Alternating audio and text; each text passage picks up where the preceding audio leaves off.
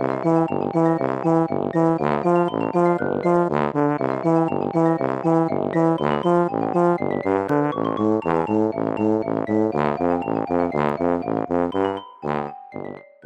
家好，我是帅帅。大家好，我是 GoGo。欢迎收听你的宅友已上线。今天要分享的是美国影集《星期三》。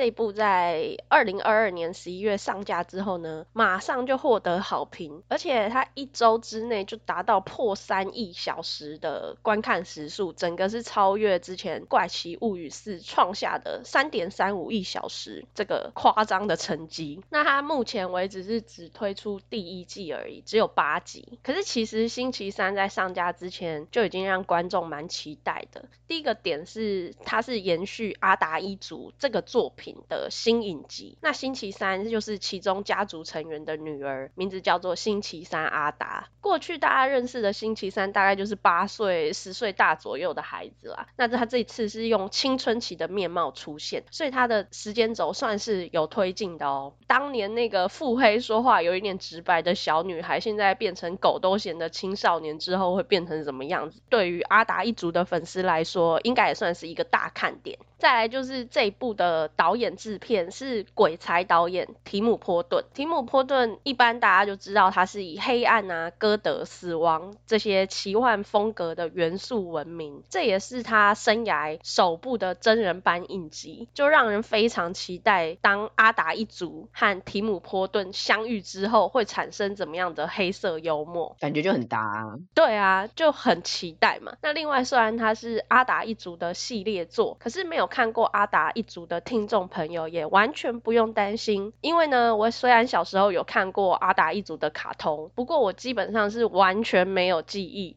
甚至 很夸张的是，在看之前根本就没有意会到这个是阿达一族，光看封面，然后没有看内文简介，我自己就觉得。呃，这个是恐怖惊悚片，本来是真的没有要看的，是帅帅看了，再加上真的是铺天盖地的好评和新闻，然后帅帅也说这根本一点就不恐怖啊，不要担心什么的，我才在周末白天哦 点来看，那才发现说，哎，天哪，竟然是阿达一族哎，自己还惊呆，完全是自己吓自己的最好典范。对，我忘记那个时候你好像叫我先试水温，还是我先看完之后再跟你讲之类的，然后我就想说，为什么这部我需要吗？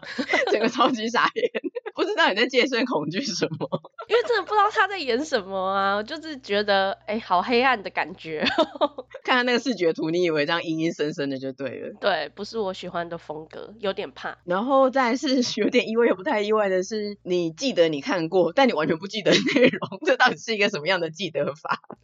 我记得他们卡通的那个封面的长相，嗯，然后你真的有看过？我真的有看过，印象中可能是。Cartoon Network 之类的哦，是哦，因为我是很怀疑，就是我知道阿达一族这个 IP，他们家大概长怎样，可是我确切的知道，我我是没有真的看过内容，嗯，然后我觉得很妙的是，包括魔法少女小圆之类的，我觉得我们童年时期大概两三年的时间，我们两个活在平行时空里面，就是有一些东西你说你在电视上看过，但是我那个时候我们一样是电视儿童，然后一样的年纪跟生活在一样的地区，但有一些东西我就是没看过，然后你看过。这个阿达一族也是，然后还有包括之前的一些卡通，实在是太妙了。但反正你也没有记得，所以我们现在都以一个白纸的方式重新看这一个星期三的影集。没错，所以真的是不知道阿达一族，也没有看过阿达一族的人，可以大胆的点开，当做是独立影集来看是没有问题的。那在开始之前呢，我们就先做一个防雷警告。好，那它的剧情简介呢，开头就从星期三是一个古怪、不容于一般校园的视角来展开。因为他弟弟被霸凌，全身被捆绑锁在置物柜里。基于星期三他本身的信念是，我不相信天堂或地狱，但我信奉复仇。我通常会及时以痛苦回报，就是半泽直树的概念吧。加倍奉还，没错。加上他冷酷的表示，能够虐待我弟弟的只有我。于是他就趁着霸凌者在游泳池的时候啊，带着一袋凶残的食人鱼，直接放生在泳池之中。那游泳池内的霸凌者们啊，顿时就呼天抢地，一片混乱的要逃生，可是避无可避。霸凌者的头头，他的下体就惨遭食人鱼的毒手。更讽刺的是，这一段的配乐是非常悠扬的配音，就在这个一片血色散。在画面之中呢，搭配这个悠扬的音乐，开启了星期三这部影集。闹出这么大风波的星期三，当然免不了要受罚，他直接就被退学处理。那不容于一般社会的星期三呢，他这次退学已经是五年内换了第八所学校了，所以阿达爸妈就决定把他转入一般人眼中所谓的怪咖学校奈落学院，因为里面的学生呢都是异类，比方说狼族啊、海妖啊、蛇法妖啊这些有特殊能力的学生们。那顺带一提，在这里的普通人类呢就被称为糯米，就跟哈利波特里面的普通人叫麻瓜是一样的意思。然后呢，阿达的爸妈高魔子跟魔帝女嘛，他们以前也都是就读奈落的校友，特别是妈妈魔帝女，可以说是学校里面的风云人物。星期三他除了不想上学和不想和人相处之外呢，我觉得他排斥奈落学人的另一个原因，有部分可能也是因为不想走妈妈安排的路，尤其是当在妈妈风光过的学员里面呢、不管他表现得再好，终究还是比不上妈妈当年创下的成就。这一点呢，就可以从他们母女的对谈之中去感受到，而且其实是蛮明显的。嗯，没有看过阿达一族的原著，所以不太知道说为什么他们母女情节这么严重。但是你就一个白纸来看，就是很明显的知道说他们母女之间的那个情节跟张力冲突是蛮严重的。然后星期三虽然个性平均来说就是那样，可是他对他妈就特别的尖锐，特别的中二，我也觉得蛮妙的。嗯，总之星期三他就被转入了奈落学院嘛。那除了就读之外呢，他还需要住宿，所以一开始星期三是想尽办法的要逃，但后来他发现说，哎，这个小镇上面发生了非常奇异的杀人事件，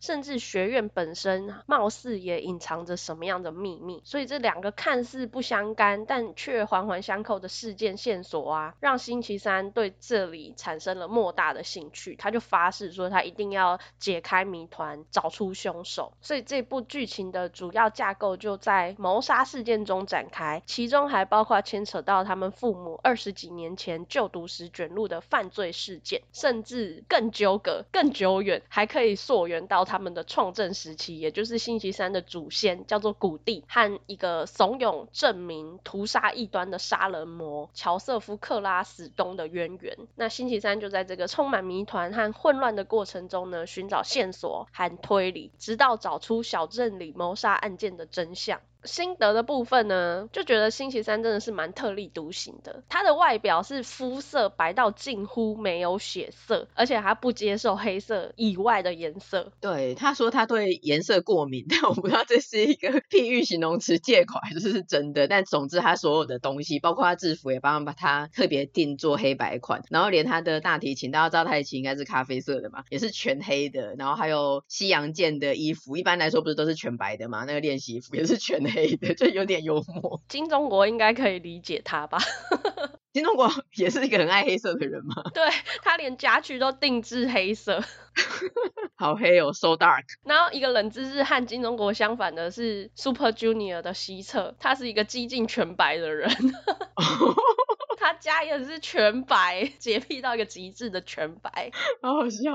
好，反正星期三他就是一个不在乎周围评价，对外界可以说是不屑一顾，说话也非常的直白。他有着星期三这个人特有的嘲讽风格，不单是在一般的糯米学校，就连在充满异类的奈落学人中，个性乖僻的星期三也是相当特殊的存在。可是星期三就是星期三，他真的不在乎，他甚至金句连篇，还开导了一个也被当成怪咖他的养蜂朋友尤金，他就跟他说：“你我这种人与众不同，我们是独到的思想家，在这片青春期浊水中举世独清，不需要这些空洞的仪式来证明自己。”其实他说的蛮好的，虽然他个性非常黑暗跟不苟言笑，可是他说的话，你细思之后会觉得还蛮有道理的。嗯，而且他对尤金特别照顾，还蛮妙的，我觉得。然后说到星期三这个名字啊，他取名的由来也是蛮有意思的。嗯，就是因为我完全没有大呆族的知识嘛，所以我以为他就是在星期三出生，嗯，但没想到其实他是十三号星期五出生，活生生不是星期三。这就是妈妈取名的巧思。也太公关了吧！第一集的标题就是星期三的孩子充满不幸。那这个名字的灵感其实是来自一首古老的童谣《Monday's Child》。这首童谣里面就讲到周一到周日每天出生的孩子啊，他们天生注定的性格和特色。其中星期三的孩子充满不幸，就是在歌词里面的其中一句。对，因为这个星期三的孩子充满不幸，还帮他取名为星期三，真的是不愧是阿达一族的妈妈。对其他人来说，可能觉得充满了恶意，但对他们家族来说，这可能是一种祝福，祝福跟恩典。反正我后来有去找了这首童谣的歌词，虽然它的真实性不太可靠，可是我觉得蛮有意思的。比如说，他说星期一出生的孩子有着美好的脸庞，那星期二的孩子呢，他就是满满的恩典。星期三大家都知道就是充满不幸。星期四的孩子呢，他是天生注定要远行。星期五的孩子他是充满爱和私欲。星期六出生的孩子呢，努力为生活工作。星期天的孩子他是令人疼爱、欢乐、善良且快乐的。星期天的孩子真是充满祝福哎、欸！哎、欸，我是星期天的孩子哎、欸！哇，你好幸福哦！对啊，好像很难得抽到上上签。真的，那我是星期四的孩子。我觉得比起来，不管怎么样，虽然我不是星期天，至少我不是星期六。星期六真的太惨了。星期六是努力为生活工作，出生来当社畜的孩子，感觉比星期三还哀伤哎、欸。我觉得是哎、欸。对啊。那回到影集本身的话，它整部的氛围是非常诡谲的，充满了黑暗哥德风格，并且因为剧情也特别营造出一种压抑的悬疑感。我觉得就是这种一点一点释出的讯息，还有悬疑的氛围，让人很好奇说它的剧情走向，还有凶手真相到底是什么。嗯，那它会直到推进到六七集之后呢，你大概可以拼凑出真相，还有浓缩那个凶手的范围。可是就我而言呢、啊，没有到最后一集第八集，它的谜谜底没有算是完全的揭晓，虽然我自己大概有猜出凶手是谁，不过还是有被最后的反转给惊讶到，真的可以说是不到最后关头都不能轻易松懈，犯人就在你的身边。对，我是一直介于有猜到跟没猜到之间。这好像很牵强，但是有没有？因为他就是差不多是那几个，然后他自己也是在绕来绕去的，所以我就一直想说，我到底算是有没有猜到？而且，嗯，算是有一点小剧透。反正他到最后为了铺成第二季之类的，他会有一点说，好像真凶还在后面，或者还有其他的帮凶之类的。所以就是，对我就觉得说，说不定第二季又是那个谁，还是谁其实是诈死之类的。嗯嗯嗯。所以还是不知道到底有猜到还是没猜到，就是一种你跟着星期三一起去解谜、猜线索、猜来猜去的感觉。真的一直有。有一种悬疑感还没有被解开的感觉。嗯，那除了主线的剧情之外呢，星期三这个角色可以说是被塑造的非常成功啦，因为他有一种奇特的黑暗怪异魅力。演员原珍娜奥特加，她完全演活了星期三的冷酷还有厌世。珍娜就说她在演的时候有特别意识到星期三的背一定要是笔直的，所以大家有发现他的站姿其实都是直挺挺的。对，骄傲。那另外他在一开始拍摄的时候。不知不觉中哦，几乎是没有眨过眼，他自己是没有注意到这个巧合啦，是导演发现之后觉得说，哎，这样不眨眼的表现简直是神来一笔啊，让星期三看起来更加诡异了呢。所以之后他就要求说，希望他以后。一样不要眨眼，表现出目空一切的感觉来。可是不眨眼其实还蛮难的诶。那他本人在采访之中也有提到过，其实这是一件非常困难的事情，所以他只能尽量在切换镜头的时候啊，偷偷的眨眼，狂眨，狂 眨，然后流泪。切换回来来不及了。这是我们乱讲的，但是这个算是星期三角色塑造的一个小小的彩蛋。嗯，其实我一开始刚看这部影集的时候，我没有到很喜欢星期三这个角色，虽然他确实是很特殊、很有个性，嗯，可是我会觉得他其实不用到这么强，因为有一些人其实是对他抱持善意的，或者是其实也没有对他怎么样，可是他就要敌我不分，完全不分任何人的，就是无条件的狂呛别人这样子。那我就觉得那那些人其实很无辜啊，就还蛮衰的。嗯，就我会觉得说他展现自己的。个性做自己之余，其实对人基本的礼貌跟尊重还是要有啦。可能以我们这个年纪的社会人士回来看这个 teenagers，就会觉得说不是很恰当啊，我不会觉得说好像其实是有一点中二这样子。但其实还是会被他的一些反社会发言给逗乐或者感到共鸣。例如他会说他人即地狱，或是说我喜欢当一座有鲨鱼包围的森严孤岛 之类的，这还蛮有共鸣的。真的好能够想象那个画面。然后还有一些反套路的台词也蛮好笑的，就是你以为他会怎么样接下去，但其实是一个反转。例如他很阴郁的说：“我假装不在乎别人讨厌我，其实我心里以为他说我心里也是会受伤或者什么的。”他说：“其实我心里很高兴。” 被别人讨厌觉得很爽，或者是他在进去一些黑暗的地方啊、洞穴什么之前，就先跟他同行的人说：如果你听到我在里面尖叫，然后下一句是说，那表示我玩的正兴奋，这样子就是一个没想到会接这一句的话，这种就会又被他戳中笑点，很特别的一个人格特质。嗯，其实他台词里面除了这些引用一些呃作者啦，或是一些这种。反差反转的话以外，因为她是一个青少女嘛，跟一些成人对话，她很多那种台词的交锋，那种小聪明的交锋，其实里面有很多英文的巧思，就是一些双关啊，或者是谐音啊、对照之类的。如果英文很好的人听的话，会听到一些乐趣。那其实他中文也翻得很好，就是有一些押韵的可能没有办法都要翻出来，可是他的字都有对到。我觉得这也是呃看这部的时候有个小彩蛋，那个台词是蛮厉害的啦。嗯，所以 Netflix 被为人诟病的翻译，在这一部里面可以说是成功的翻身了吗？我觉得不错哎、那些其实蛮难翻的。对啊，然后就我自己的话，我是觉得说他前面就是一开始先让他到处呛人嘛，然后真的是非常做自己，去很充分的让观众了解说，哎、星期三是这个人设之后，后来的剧情主线就转向说，哦、呃，同学因为预言想要杀他，然后甚至他也真的目击到怪物杀人了以后，就变成悬疑剧，就会像我们刚刚讲的样，我们。会想说，哎，那凶手到底是谁？哪一步一步剧情会推进？所以就比较引人入胜，不是只是一个很特殊的少女一直在耍怪咖这样子。对，我也觉得说他这个剧情主线之后就变得比较好玩一点。嗯嗯嗯。那星期三他虽然是个怪咖，可是你没想到吧？怪咖也有春天呢。颜值够的怪咖就可以，终究还是看颜值。也是，因为在影集里面，星期三甚至算是处于一个暧昧的三角关系哦。他和在咖啡店工工作的店员泰勒是双向的暧昧对象，然后在学园里面的同学赛维尔是单向的对星期三感兴趣。可是比起这个三角关系，好像大众更喜欢的是星期三和室友狼女伊妮这个组合。伊妮和星期三完全是正相反的存在，不管是个性或是兴趣。比方说最简单的外在形象，星期三刚刚有讲到嘛，他对颜色过敏，所以他除了黑色之外还是黑色。可是伊妮是缤纷的彩色，哎，是物理上的彩色哦。对，记得星期三第一次踏入宿舍看到房间样子的时候，他表情表现出了这是一个什么样的灾难现场，那个反差还蛮逗趣的。然后性格也是一个是热情积极嘛，一个是毫无所谓。有一次他们的争吵其实还蛮揪心的，哎，就是伊尼对他说：“我很努力，非常努力的要和你做朋友，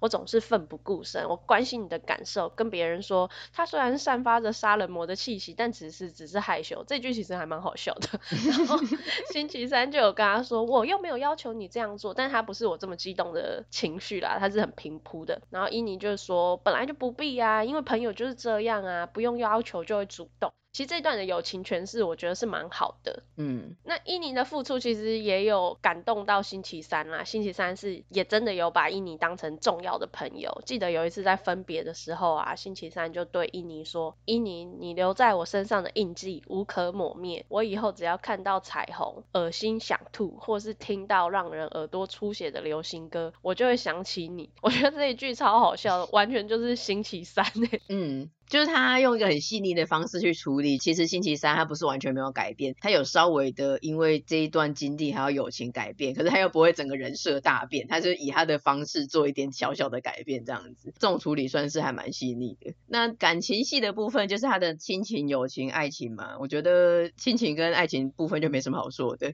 可是整部戏里面我真的有被感动到的，就是这个小狼女伊妮的戏份，尤其是到最后他们患难见真情那一趴，嗯，而且就演员的表现来来说的话，我觉得小狼女就是伊妮，真的是超级可爱的。所以你看她的人设，乍看很像是一个活泼的傻白甜啊，校园八卦妹。可是其实她的社交力跟理解能力很高，她不会过度的去热脸贴冷屁股，或者是强加自己的行为模式，一直去 push 星期三做什么做什么。另一方面来说，她尊重他，可是她对他也是很真心付出。我觉得她真的是一个非常温暖、善良、有人情味的好人。而且不知道她是这个演员本身的本性如此，还是怎样，因为她后来就是算是有。有点红，然后上脱口秀，看起来好像讲话跟个性好像也是那个样子。但反正不管是他演自己还是他的演技，就是我觉得他演的超好的。虽然世人都推崇星期三让这个影集有了生命，可是其实我自己私信我会觉得这一部我觉得演的最好跟最惊艳的是伊妮。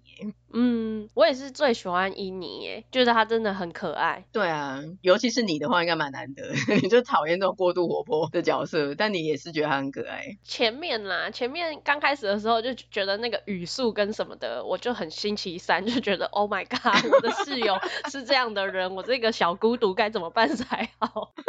但后来就是他逐步的去关心星期三，但是是保持着一个让人觉得舒服的距离跟行为，嗯，你就会觉得渐渐的是真的是有接受他，而且伊妮的感情戏也比星期三好看吧。好像蛮多人都这样说的。我觉得他喜欢的那个人阿甲 AJ 啊，他被自己给冷冻到还蛮白痴的，永远记得那一幕。然后我个人觉得自己经验，跟我觉得演的第二名，不知道你会不会很惊讶？我觉得第二名是小手，我觉得他演的非常好，他就是光用他的手有演出了很多东西，非常的有戏耶。嗯，虽然他一句台词都没有，对，然后也没有五官能够去做表情，可是他光用那个手指的动作，然后我好喜欢他那个手这样翻一下，说嗯 whatever 那种，或者嗯在。手翻一下那个动作，我就觉得他有一次快死的那时候演的最好。他应该觉得我们在说什么很荒谬，如果没看过的人。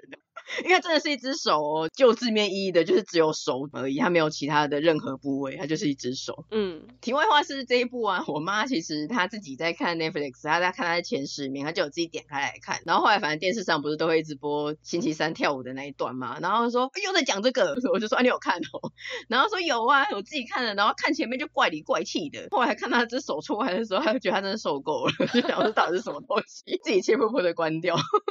她不太能够接受这种。奇幻风格吧，对，然后我就说这只手演的超好，然后连我姐都震惊说哈，一只手能演个多好，但他们没有看，真的不知道那只手能演的超好，好难哦，很难帮他们改观这个观念呢。如果他没有看的话，因为懒人包应该也没有办法去体会这个小手演的有多好吧？对，大家都觉得我们在乱讲，但那手真的演的超级好。很有戏耶，嗯，小手不是有跟星期三有一次两个人闹别扭吗？嗯嗯嗯嗯，闹别扭的表现也蛮好的，很难想象小手怎么闹别扭吧？对，那只手真的是太棒了。整体，我觉得这一部其实大部分的选角跟角色演技都还蛮恰如其分的，然后节奏也是算快。在视觉上的话，它是很 Tim Burton 的风格的影集，但是剧情的编排，我觉得有些地方说实在是有一点简单无脑。就是如果你预期它是一个很烧脑或是很风格化的精致作品的话，其实可能会有一点失望。它基本上它就是一个结合谜团啊、超自然还有阿达一族元素的，比较是青少女的成长旅程啊，并不是那么。诡谲烧脑的风格，但如果你就是抱着一个轻松的心情看的话，我觉得还算是瑕不掩瑜啦，还不错啦。就是以去年的一整年的各种影集表现来说，应该也算是前段版的。嗯。他最后在解决那个大 boss 的过程中，其实也蛮快速就解决了，并没有遇到什么波折。对，不过他整体而言，网络上或者周遭有看的有人说我妈看过，评价都还不错，都还蛮喜欢的。然后我们录音的当下也是确定会有第二季的，所以推荐没有看过的听众朋友，其实确实是可以找来看看。没错，有一个题外话是，其实我在看的时候，我一直对这个奇幻风格，然后以青少年为主角的故事有一个既视感，然后在看的时候觉得很痛苦，一直想不起来那到底是什么，就我为什么？脑子里有一些画面，我有那个预示的功能。然后我才想到说是《向达伦大冒险》，不知道大家有没有看过？这就算是有点冷门。可是他的小说跟漫画很好看，真正版电影没有看过，但听说是大翻车。可是我觉得如果喜欢这种风格的啊，嗯，推荐一下大家可以看《向达伦大冒险》，虽然有点老了，但我觉得很好看。这是顺带一提。现在还找得到吗？就名字听起来就不是很好找。我觉得图书馆可以借得到小说。另外也延伸推荐，如果喜欢 Tim Burton 风格的听众朋友，正好这几个月有中正纪念堂有那个 Tim Burton 的异想世界展，但是它已经快结束了，它只到二零二三的三月五号。那我之前就有去看的，展览作品真的是非常的丰富跟多元，不是只是一般的那种大型输出啊、拍照展什么的，包括他早期的作品到很近期的作品都有，包括的像是他那种什么在餐巾纸上随便画的啊，或是他以前上艺术学校的笔记啊、素描本，然后便条纸，甚至是。是它有诗，他的诗也超好看的，我有去图书馆借来过。嗯，还有插画。那当然，他的电影就不用说了嘛，大家最认识他的就是电影里面还有一些雕塑啊什么的，就是这一些这么多元的作品，林林总总加起来，总共应该真的是有展出到几百个作品哦。哇，对，我时间还抓得太，就是我后来看的很赶，但是其实我也看了一个半小时。然后有一些东西其实是因为它里面还要展书，就是他每一部电影，他人超好，就他自己出一本书，可是是只有就是你是参与这个电影的工作人员才有的。然后里面就详细的记录他们做道具的过程啊，然后他们怎么排戏啊，怎么导戏啊什么的，那个书都会放在现场。就是如果你真的认真去翻啊，然后还进去他的放映厅看一些他的小插画故事，那个诗改编的动画的话，你真的是可以看到两个多小时，我觉得非常的回票价。哦，所以那个书是现场也可以做翻阅的。对对，我记得它好像是电子版的，然后它每一部作品啊，什么巧克力冒险工厂啊，什么什么的，就它每一部作品都有一本书，然后都会放在现场，你可以去翻这样子。这看完应该不止两个小时吧？如果你真的要看那本书的话。对，我到最后发现，因为我后面有个行程，我预计你已经很久没有这么扎实的站了，我没有预期它这么厉害，所以我到最后有一点用尽走的。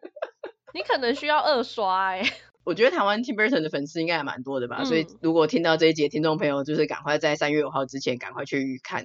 这一集就差不多到这边。如果你喜欢我们的内容，欢迎点击节目资讯的链接，小额支持你的宅友，或者将我们节目分享推荐给亲友。我们也有 Facebook 跟 IG，欢迎订阅追踪我们哦。那也请在 Apple Podcast 给我们五星的评价。那就下次见啦，拜拜。下次见，拜拜。